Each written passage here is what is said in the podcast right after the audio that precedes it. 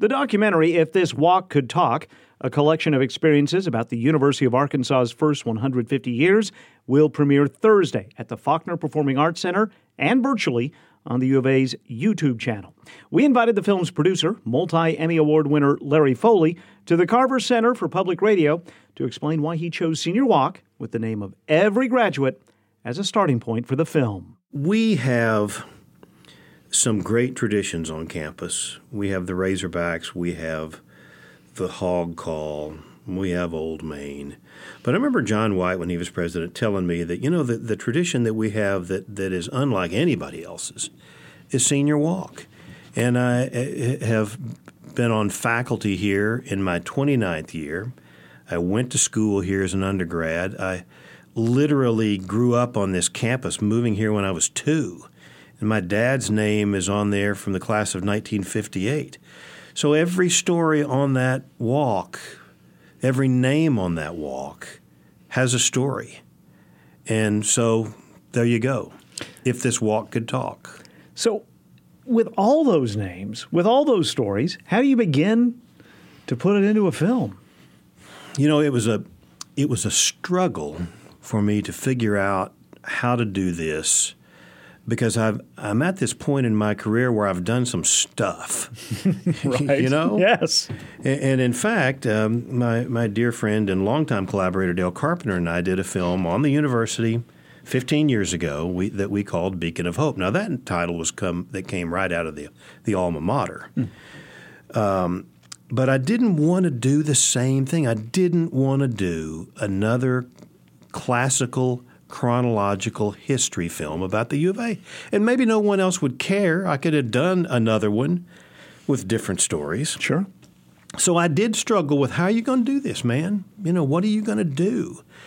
And so down the hall from my office in, in uh, journalism and, and in student media, we have a big collection of Cardinal and Razorback yearbooks. And so I went down there and I just started thumbing through them all the way back to the early 1900s, uh, which is as far back as I could go with hard copies that we have physically in the building.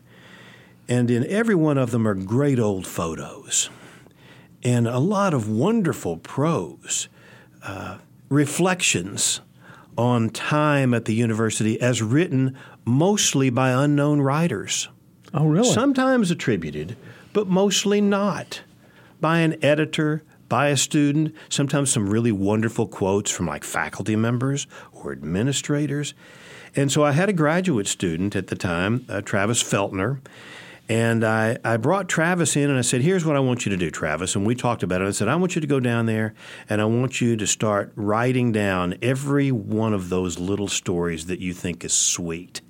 And then I went over to Special Collections and started digging for some things quotes from different folks, you know, all the way back to to Futrall and and folks. Um, and that was kind of the idea that why don't we just tell it in first person by various voices that reflect on individuals' time at the university.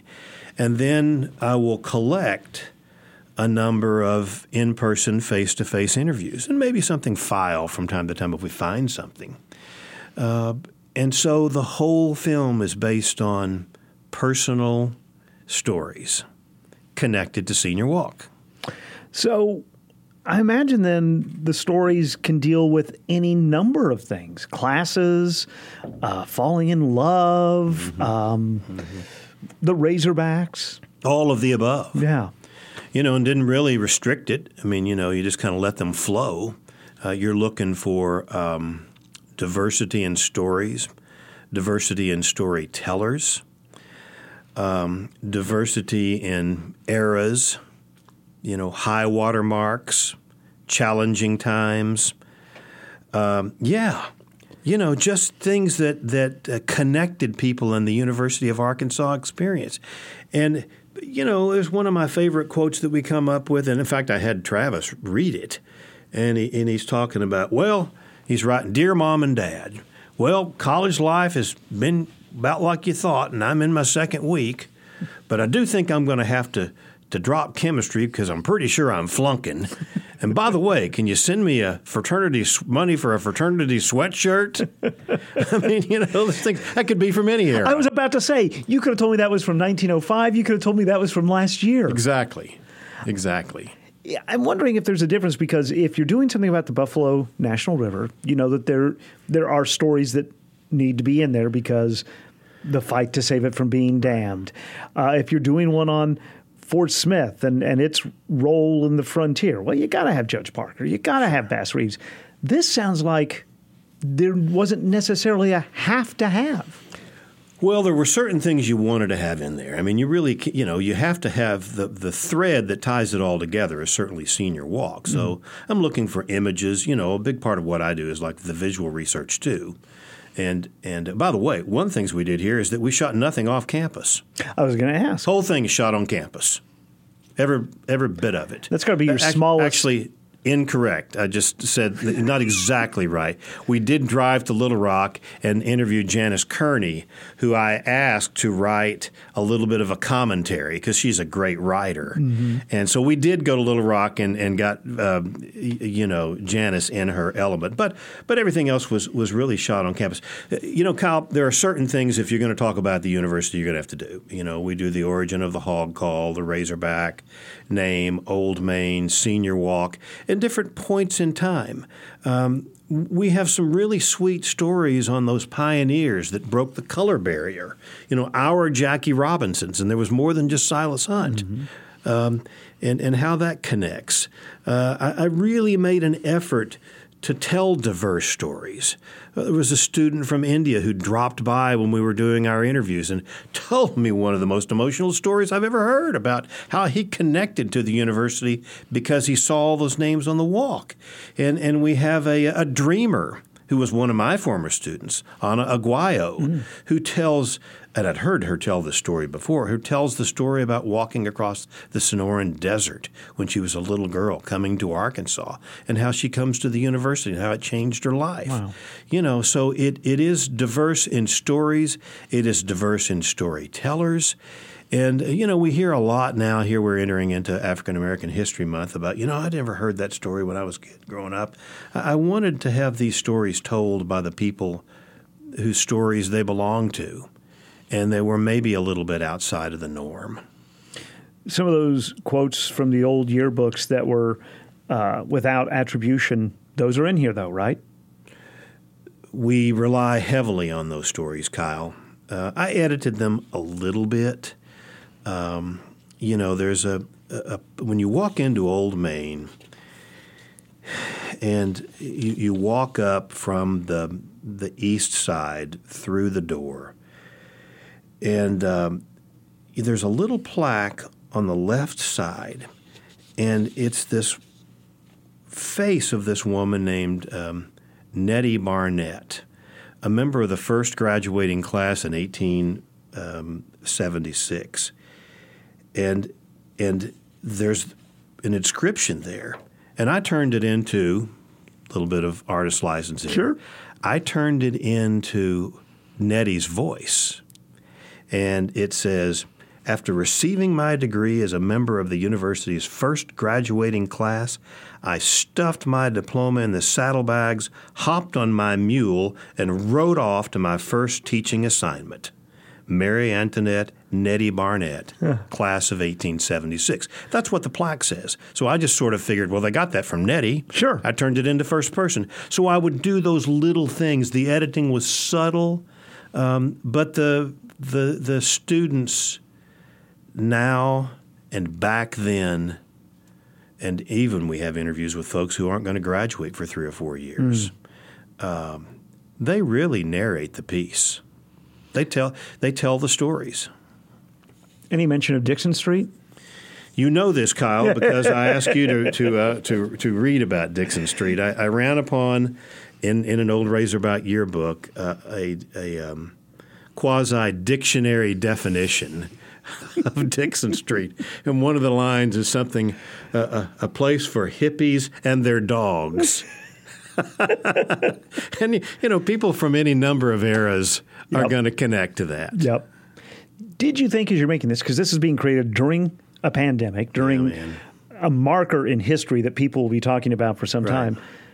I mean, someone's going to come along in whatever medium exists 70 or 80 years now, and they're going to think about this time, the time in which you were creating this film.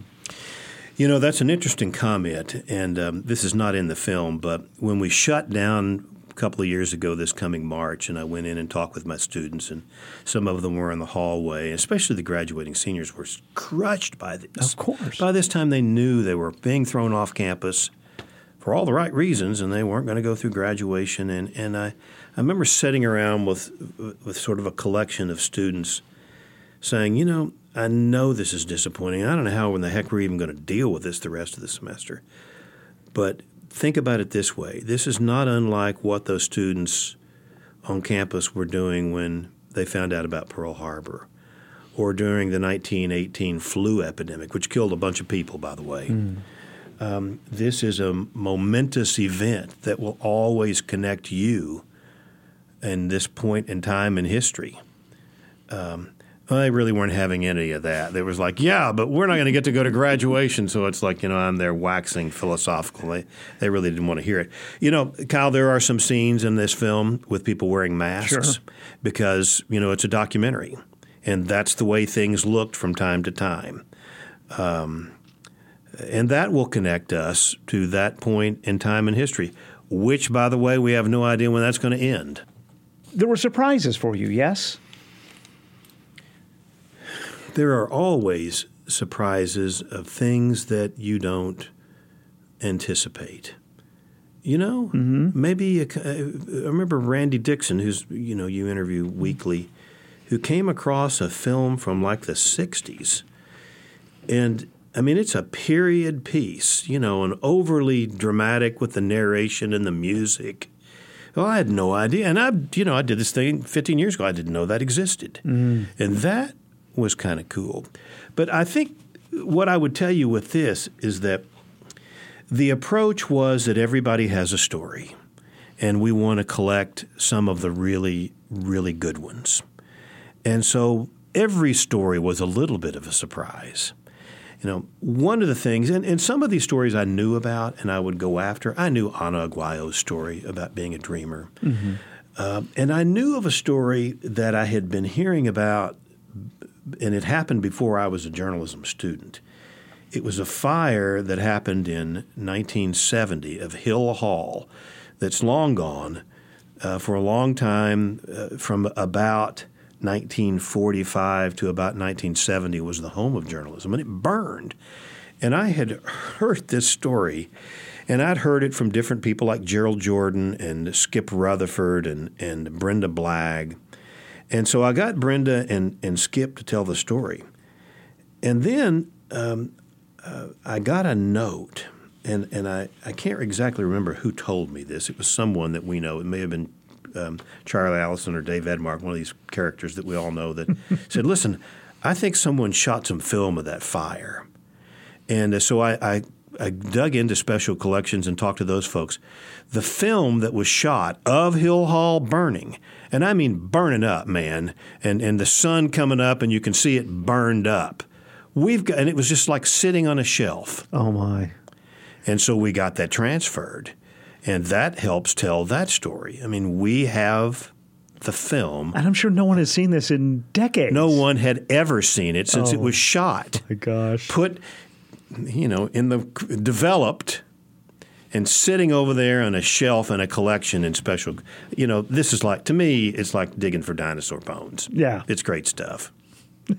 And I guess one reason deadlines exist is so you can quit digging at some point. Because this sounds like something that you could have just kept going and being entertained and finding new stuff all the time. Oh, it's a hoot. You know, when I when I had to to go back and figure because I figured we'd talk about, you know, when I did that other one, fifteen years ago. I don't think I'll be around to do another one in fifteen more years, but somebody might be. Mm-hmm. You know, and so we'll need to preserve what we're doing here. But I got to tell you, ma'am, there are a lot of universities who quit publishing a yearbook a long time ago, and we never have. And I've always said this in media board meetings: as long as I'm around and a voice in this room, uh, we're going to be publishing a yearbook. Uh, you know, all of those yearbooks are now online, But I still got a greater kick out of just walking down the hall and, thr- and thumbing through the pages and that walk through time. And we could scan those great images that were taken in, you know, the early years of the university. And what's great about those is that, yeah, they'll capture World War One and they'll capture a flu pandemic, but they also capture the things you would never remember. You know, the things that were oh so temporary, but oh so contemporary for the time they were. And sometimes, you know, when you're talking about a historical piece, you go back to family. Mm. You know, and I got to tell you, one of my favorite stories in this film, Charles Leflar tells it about his dad. You know, Dean Robert Leflar, long time. Leflar came here, you know, in the teens, the 19 teens. Yeah, was a student and wrote the first hundred years book. But he was the dean of the law school when um, Silas Hunt and these other pioneers broke the color barrier. And um, Silas had to take all of his classes. He was only here for a short time, and right. then he passed away of uh, TB, perhaps related to old war wounds from, from World War II. But the next student in, Jackie Shropshire, um, they let him take a class or two, and they put him by behind a, a rail, like separated him from, by a railing from the other white students. And so Charles, son of Robert Leflar, tells this story. Now, I don't know that he'd told anybody else. It's a family story. And he said, My dad heard about it. And he was enraged. And so he goes the, the, the, the night of when he found out about this, he goes down there and he takes a hacksaw and he saws off the railing and he stores it in the dean's restroom until the weekend. And then he came up to his office under cloak of darkness, and he took that railing home and burned it up in the family fireplace. Who knew this story? Talk about surprises. Yeah. Larry Foley is the producer of If This Walk Could Talk. The premiere, including a virtual premiere on the University of Arkansas's YouTube channel, is Thursday night at 7. Foley is also the chair of the School of Journalism and Strategic Media at the University of Arkansas.